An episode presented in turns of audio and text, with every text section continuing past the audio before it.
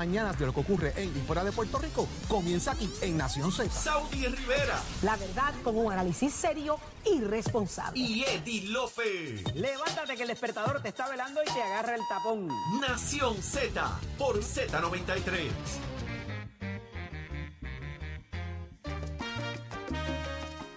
Regresamos Puerto Rico, son las 7 y 37 de la mañana en vivo en Nación Z desde los estudios Ismael Rivera, el sonero mayor de Z93 con el hachero. Óigame, vamos a ver qué está pasando, qué ha ocurrido en los últimos minutos en Puerto Rico y en el mundo. Hay pari, papá. Carla Gracias, Cristina, sí. cuéntame. Gracias, Jorge. Buenos días para ti, para el licenciado y todas las personas que nos sintonizan de Puerto Rico. Yo quiero tener una sección de chistes aquí, pero eso lo hablamos Sí. después.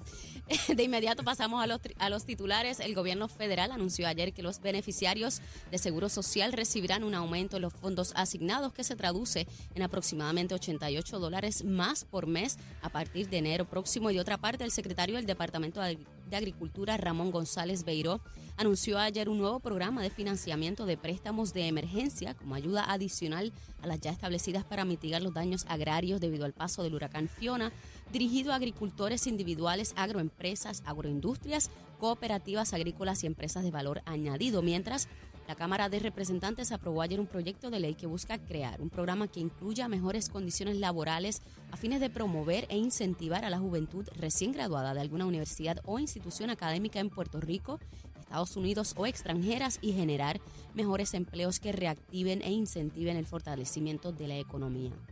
Y en temas internacionales, tras más de 12 horas de negociaciones, el gobierno de Bolivia llegó a un acuerdo ayer con los grupos de trabajadores mineros que llevaban días protestando contra las reformas del sector propuestas por las autoridades del país. Por otro lado, Corea del Norte disparó hoy un misil balístico hacia sus aguas orientales y envió aviones de combate cerca de la frontera con Corea del Sur, lo que aumentó aún más la animosidad generada por su reciente serie de pruebas armamentistas. Para Nación Z, les informó Carla Cristina. Les espero en mi próxima intervención aquí en Z93. Ponte al día. Aquí te informamos y analizamos la noticia. Nación Z por, por, por Z93. Corroborando algo que me están enviando, eh, que parece que hay un incidente que acaba de ocurrir en el área de Costa Sur, eh, en- de la autoridad allá en la planta de generación de Costa Sur. Eh, voy a seguir verificando el tema, pero parece que hay un incidente con uno de los empleados. Voy a verificar la información que nos está llegando.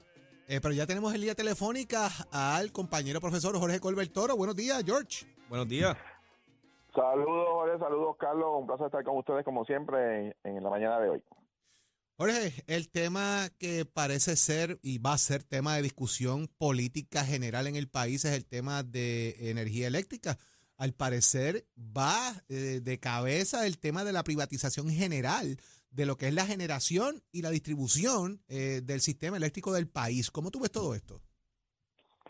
Bueno, indudablemente el, el tema energético y el tema de, ¿verdad? del futuro de la autoridad, eh, uno extremadamente complicado, que requiere el mayor sentido de responsabilidad de los funcionarios del gobierno de Puerto Rico y obviamente eh, con la Junta de, Supervisión Fiscal y el gobierno federal, porque estamos hablando de una corporación pública que bueno, tiene una situación eh, fiscal eh, eh, terrible, o sea, esto es una entidad que debe sobre 9 mil millones de dólares en deuda, eh, ha comenzado una gran cantidad de personas a salirse del sistema o, al menos por lo menos moverse hacia otro tipo de alternativas de energía. Existen dudas de cómo se va a pagar esa deuda eh, y los, los problemas de- que ya conocemos de infraestructura, no solamente en la producción, sino en la distribución de la energía y sobre todo ahora luego del huracán. Yo, a mí me parece que como todos los procesos de privatización, eh, uno no debe tener una opinión eh, generalizada. Eh, ha habido privatizaciones exitosas, otras que han sido un fracaso. El puente Teodoro Moscoso, el aeropuerto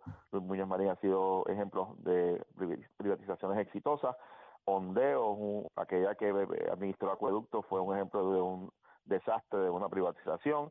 Así que tenemos que ver caso a caso. Yo A mí me parece que es altamente probable que la autoridad se esté moviendo a algún tipo de, en la parte ya de la, de la generación de energía, eh, de ampliar, porque es que ya existe procesos de privatización, o sea, la, la AES, por ejemplo, eh, la, planta de carbón y la planta que está eh, de gas eh, natural que está en el área sur también, de ecoeléctrica, son entidades privadas que hacen y que producen energía para la autoridad.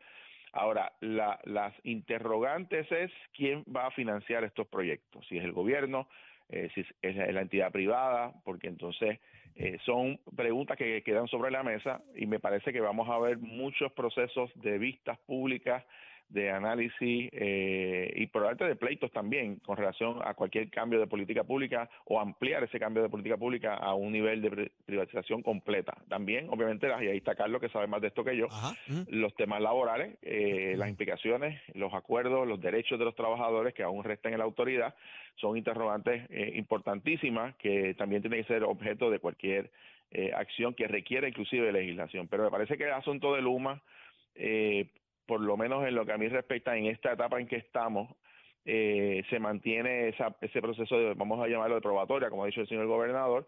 Eh, yo no creo que se va a cancelar ese contrato inmediatamente o en un futuro cercano en las próximas semanas.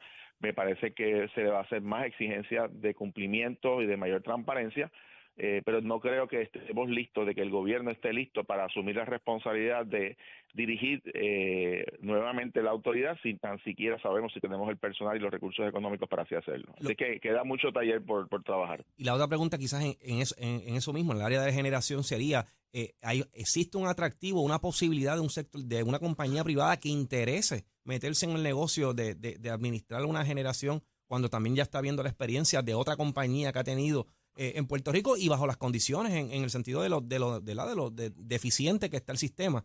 Eh, ¿Habrá un interés genuino de una compañía privada que quiera venir a, a, tomar ese negocio? ¿Se hará negocio para ellos? Esa es una gran interrogante. Por ejemplo, yo recuerdo en el año 2015, cuando eh, estaba en Fortaleza, se había, no sé si ustedes recuerdan, que había un planteamiento sobre la planta de carbón de Guayama, que, que pues, obviamente había, objeciones al, uso de carbón, y se planteó eh, transformar esa planta a una de gas, eh, eh, de, gas natural.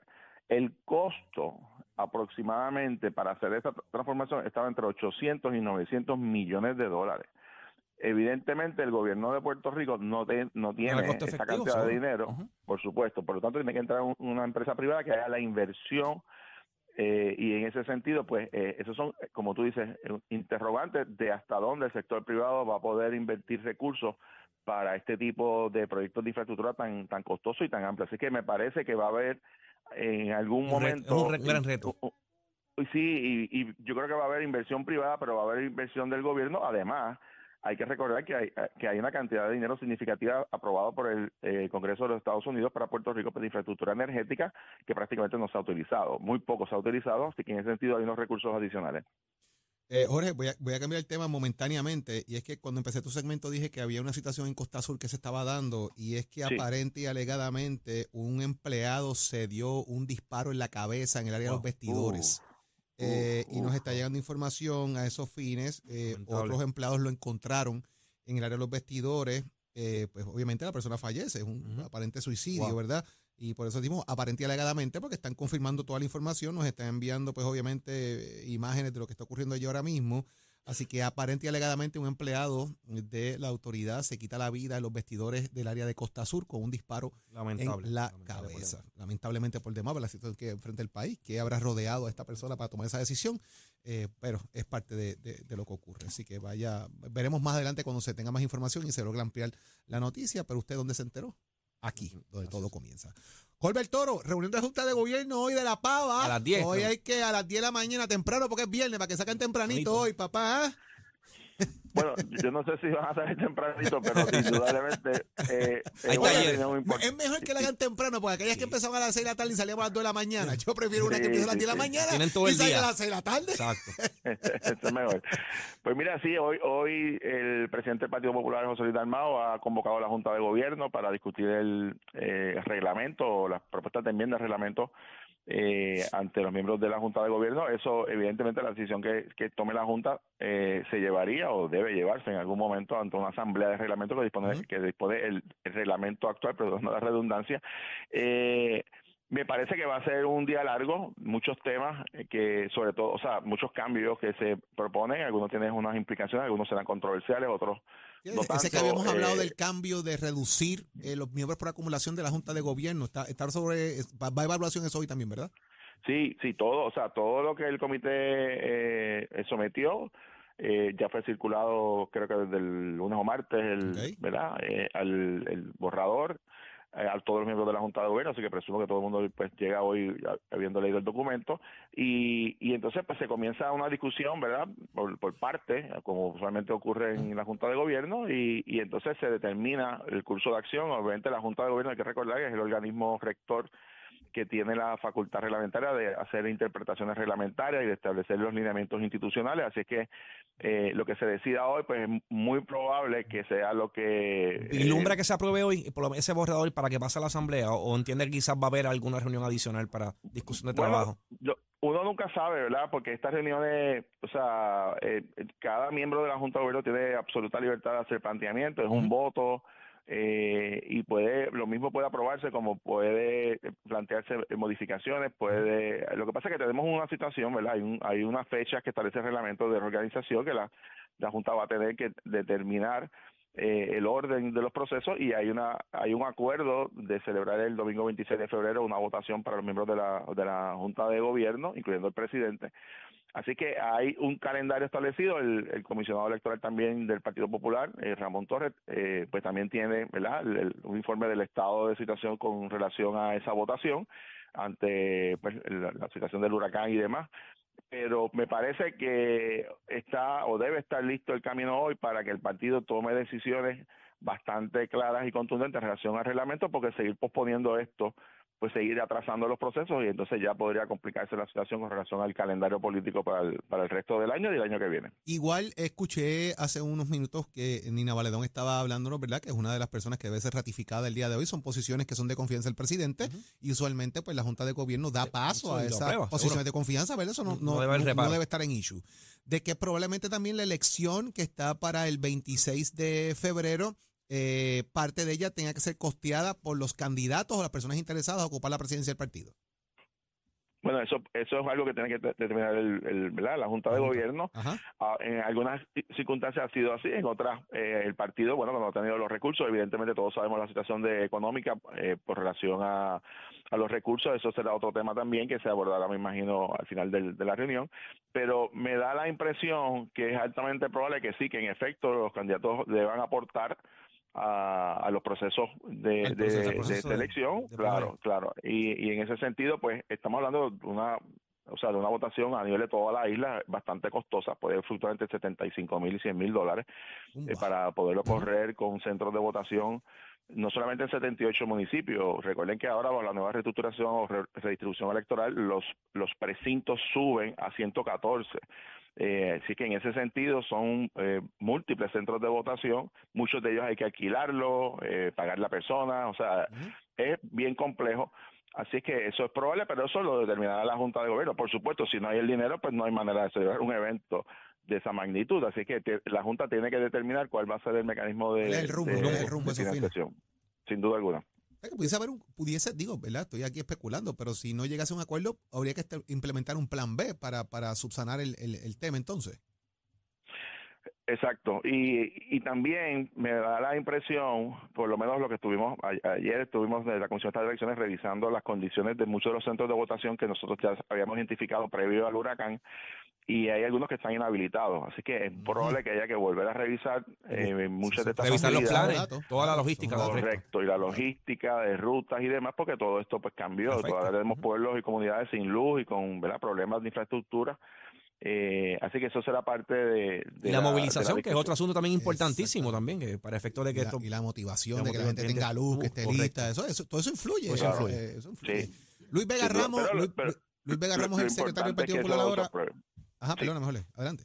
No, no, que iba a decir eso mismo, que, que, que es bien importante que las decisiones que se tomen sean, sean transparentes y los populares conozcan y sepan cuál va a ser el proceso para que puedan participar eh, y el también en esa selección. Luis Vega Ramos entra como secretario general del Partido Popular. eh, la apuesta que sea una persona que venga a fiscalizar el, el gobierno, que venga a ser quizás una persona que haga contraparte de las gestiones gubernamentales, que parece ser el, eh, dentro de la cosa administrativa el rol principal Organizar. que le quieren dar a, a- a la figura de Luis Vega Ramos. Mira, eh, Luis Vega Ramos es una figura eh, muy respetuosa en términos institucionales. Él lleva una carrera, lo conozco hace más de 20, 25 años. Eh, y fuimos compañeros también en la legislatura Ajá. y en ese sentido pues ocupa una posición eh, importantísima yo la ocupé dos veces tú Jorge también o sea, esta es una posición de, de realmente de una responsabilidad eh, de dirección institucional. Por consiguiente, su trabajo es un trabajo institucional que tiene múltiples elementos de organización, eh, estructura política, fiscalización, por supuesto, temas de finanzas, de, de- del equipo político. Eh, Luis tiene la disciplina, conoce el proceso político eh, y es respetado en, el liderato del Partido Popular. El tema de fiscalización es probablemente una, en su trayectoria pública, fue uno de los más destacados, uno de los legisladores que más se destacó en el tema de fiscalización, de combatir la corrupción, así que eso le da también una fuerza al Partido Popular eh, y un respeto cuando, cuando se hable de ese tema, porque tiene una persona de credibilidad en ese tema, y eso es importante. Eh, yo creo que él va a contar con los votos y espero que los miembros de la Junta de Gobierno, de hecho, una vez sea ratificado hoy reglamentariamente, eh, comienza a aplicarle la disposición reglamentaria con relación a que no pueda aspirar acá ni él ni el resto de los que así se les aplique de los funcionarios del partido eh, de posibles candidaturas y eso también despeja cualquier duda que pueda tener personas de que eh, pues quiera correr más interés adelante. posterior, correcto. Claro, y, y el tema quizás más que más llama la atención siempre que es el tema del estatus, ¿verdad? Eh, todos sabemos las posiciones hi- históricas de Luis Vega Ramos sobre el desarrollo del Estado Libre Asociado, pero él está muy claro y así lo ha expresado que él está cuando se expresa se expresa en nombre del partido y las posiciones del partido todos las conocemos. De hecho, la última eh, definición que se ha logrado incorporar en el proyecto Wicker es una definición que impulsó el presidente del Partido Popular y que unifica a, a toda la institución porque recoge planteamientos de los diferentes sectores y me parece que al final del camino esa va a ser la posición institucional que se va a someter formalmente por parte del Partido Popular. Bueno, George, vamos a ver qué va a pasar en la Junta de. Gobierno hoy. Mucha así. gente estará pendiente a lo que ocurra en el futuro inmediato del Partido Popular Democrático y cómo se preparan para los próximos eventos que vienen de camino. Que tenga buen fin de semana. Buen fin de semana. Igualmente ustedes, Saludos. igualmente Y, y ustedes. salgan, Gracias, tem- y salgan temprano, salgan temprano. Sí, el viernes. Y ya, mire, ya está lista para hablarnos un poquito más de lo que está pasando por ahí en el tránsito. Ahí está Carla Cristina. Al renovar tu marbete, escoge ASC, los expertos en seguro compulsorio.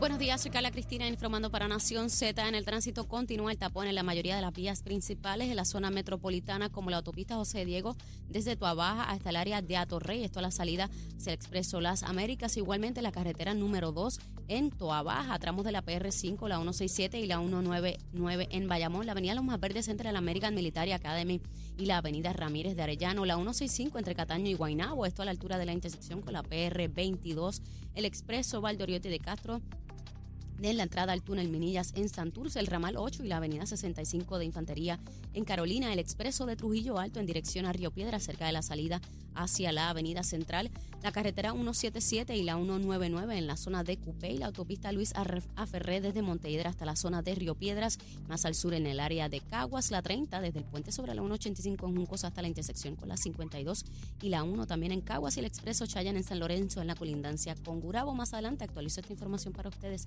Ahora pasamos con el informe del tiempo. Esta cápsula del tiempo es traída a ustedes por Toledo. Protege lo que más valora. El Servicio Nacional de Meteorología nos informa que hoy tendremos un cielo algo brumoso debido a que todavía hay presencia del polvo del Sahara. Por otra parte, los aguaceros aislados continuarán moviéndose sobre sectores del este en horas de la mañana y ya durante la tarde se espera que observemos aguaceros y tronadas en el interior y oeste de la isla. Esta actividad de lluvia pudiera ser fuerte en ocasiones, lo que podría causar inundaciones urbanas y de riachuelos y en la zona metropolitana de San Juan pudiéramos observar algunos aguaceros dispersos. Las temperaturas máximas alcanzarán hoy los 90 grados en las costas y los medios 80 en la zona de la montaña. Más adelante les hablo sobre cómo estará el mal hoy. Para Nación Z les informó Carla Cristina. Yo les espero en breves minutos en Nación Z Nacional con Leo Díaz aquí en Z93. Estás, estás con el habla música y Z93 en Nación Z. es viernes y son las 7 y 56 de la mañana. Y entonces es viernes, todo el mundo viene relax. Y vino más filoteado hoy, papá. ¿Cómo es que él dice? Vino, Vino, vino, vino- ah. vino mamoso, mamoso. Así que dice, ah, vino mamoso. Leo Díaz y. Urbina, Leito, Saludos. Saludos a Carlos, eh, a todo el equipo que está aquí completo, a los amigos y amigas que nos escuchan y nos ven contentos, contentos, filoteados. Mira, y besitos en el cutis para todos. Ah, de no podía Rico, faltar, eso papá. así. Besitos, y hoy es viernes, viene un fin de semana. Tengo un compromiso este fin de semana, bravo, bravo, Oh. Sí, bravo. hay, hay- hay un claje Para un party mañana que dura hasta el lunes. Claje party. Sí, es una me, cosa me dijeron tremenda. que llevan hasta matres de aire, papi. Seguro, Mira, mañana quemamos el cañaveral. completo. Yo voy a llevar el benzino. Bueno, bueno. Salimos de allí descalzo. La cosa, la cosa está buena. Bueno, pero en el camino hay muchos temas, muchos temas Ah, de sí, cuáles ya. hablar. Ya vimos cómo están esas, esas cafeteras anticuadas y obsoletas que no producen la energía que necesitamos, apagones selectivos. La crisis en, en términos de energía es muy seria, muy seria, y quiero abordar ese tema con, con todos ustedes hoy. Eh, quiero también abordar la situación del Partido Popular, los recaudos, los candidatos, cosas que también le han pasado al PNP en el pasado. Eh, así, aquí hay gente que cree que eso le sucede nada más al Partido Popular. cíclico.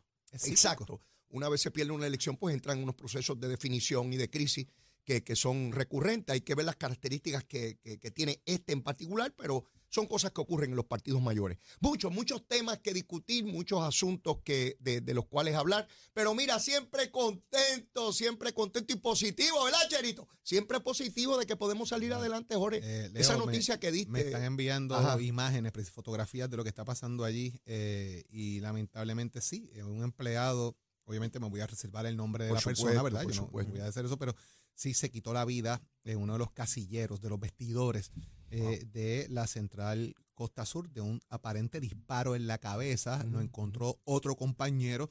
Eh, Primo de una persona que nosotros conocemos precisamente, eh, Sí. que lo encontró allí y es quien está brindándonos la información también. Ya está la policía en el lugar y todo lo demás, así que lamentable el incidente. Triste, eh, triste, que la situación de los suicidios es terrible, ¿no? Eh, el problema, no sé si, este, eh, si ese es el caso, pero el problema de eh, elementos mentales. De- estresores. Y, de y el lugar de empleo, porque también está el programa Ayuda al Empleado, que normalmente lo tiene cada agencia, corporación o em- empresa privada. Importante es estar esos, esos detonantes que pueden ocurrir y, y prevenir. Eh, es exactamente. lamentable. Muy duro, muy Mira, duro. yo, yo, yo tengo que hablar con el secretario de Justicia a ver si aparece, porque ha ¿Qué pasó? dejado, ¿Qué pasó con él? ha dejado la Universidad Interamericana sin chavos allí en el CAVIC. El Centro de Ayuda de Víctimas al Crimen, Ajá. el CAVIC, Ajá. recibe a través de los fondos BOCA, Ok. que son fondos que bien Carlos conoce también, porque se distribuyen a través de las agencias, Ajá. que es dinero federal y que se utiliza para ayudar a centros y diferentes lugares Servicio. que ayudan, dan servicio. El recipiente de esos fondos es el Departamento El de Justicia, y lo Justicia él los y asigna, distribuye. a través de una y lo obviamente, pues por los pasados 10 años la Universidad Interamericana ha Ajá. cumplido con todos los requisitos, ha tenido flying colors en y, sus y informes obtenía los recursos. y todos listos. Y cumplió con todo y no tenía ningún señalamiento. No es ni que tan siquiera le bajen los chavos, es que los dejaron en cero. Wow. Y entonces pues se está buscando, Pero ¿verdad? explicación, Jorge. Eso es lo que queremos saber. Eso es lo que queremos saber y me gustaría que el secretario de Justicia dé la, la oportunidad de ponernos Ah, eh, pues, si está para ver qué pasó y- ahí, dónde fue el, el revolú, porque el CAVIC, Mm. que es el Centro de Ayudas a Víctimas, lo hemos tenido muchas veces aquí, he estado en muchos lugares ¿Qué- en Puerto Rico dando servicios. servicio ¿Por brinda, qué? este, Atienden Jorge? personas que tienen problemas eh, de suicidio, Ok, alcoholismo, personas que han pasado que son víctimas de un delito, cómo se recuperan de ello. Los ayudan a recibir psicólogos, psiquiatras, todo lo que tú necesitas, Leo, cuando enfrentas una Y situación. por los pasados los 10 ti- años, por los pasados han- 10 han sido años ha recibido de esos fondos. Flying colors en sus informes, sin Claro. ningún Sin tipo de problemas, sin señalamiento, todo Y igual. de la noche a la mañana, Y entendemos que este informe es igual, pero no sabemos qué pasó. Y lo que Wow. queremos quizás es una, una explicación, porque es un departamento que está adscrito a donde yo trabajo, en el Departamento de Justicia Criminal. Que tú lo utilizamos. Conoces el detalle. Lo conozco, lo he utilizado, he llevado estudiantes allí, Leo, a que reciban eh. Ayuda. ayuda. eh, y he estado muy pendiente a lo que hace ese centro.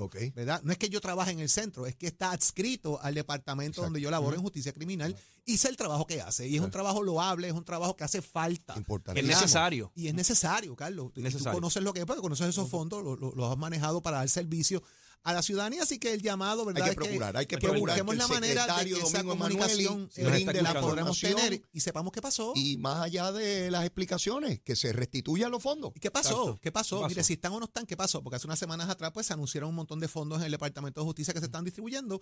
simplemente saber qué pasó, porque hay muchas personas, hay más de 200 participantes ahora mismo, Leo, en el programa. Eh, y nos preocupa, obviamente, de sobremanera estas personas, el servicio que están recibiendo, que de repente haya que cortarlo y que se queden esos servicios Hay que y comunicarse se con el. Y, y si hay algo importante, habiendo trabajado en el Departamento de Justicia, son las víctimas. Las víctimas de delito necesitan siempre esas ayudas, esos servicios, precisamente para, para llevar los casos a los tribunales y obviamente de alguna manera recompensar El la miedo, situación. Esta cosa no me atrevo a ir, cómo lo Correcto. No, porque nos enfocamos muchas veces en quien comete, no, No, en la víctima. en la víctima, Y hay que- que enfocarse en la víctima. Pues Nación Z Nacional, vamos a tener eso como asignación. Muy bien. Ahí está, señores. Y como es viernes, nosotros nos vamos, Vamos. Porque hay que prepararse para el party de mañana, temprano. Y mientras- Descansa, es descansa, final. que lo que viene es fuerte. Hay, que, hay que descansar hoy. Y Leo a que llamar el cañaveral. Y que, de hecho, Ah, mira, mire, mire el galón de gasolina que No, está trae, hoy. vino ready, vino ready. Nosotros nos retiramos, señores, para dejarlos con Nación Z Nacional. Como siempre, un privilegio compartir con ustedes todas las mañanas información y análisis de lo que ocurre en y fuera de Puerto Rico. Licenciado Carlos Rivera, gracias por estar Siempre con nosotros, por acompañarnos privilegio. cada vez que necesita por ahí y que viene peinado igual que yo, Achero. Ah, el mismo- el mismo. Carla Cristina, el Achero, Raúl y todo el equipo Tato Hernández de Nación Z. Regresamos el próximo lunes. Como siempre, desde las 5 y 55 de la Uh, mañana, porque uh. arrancamos primero que nadie. Tempranito. Y Leo, por si no lo habéis enterado, en las encuestas, somos Nación Z de 6 a 10 de la mañana, el programa de mayor crecimiento en la radio puertorriqueña. Gracias a ustedes. Que tengan buen fin de semana. Cuídense. Nos fuimos.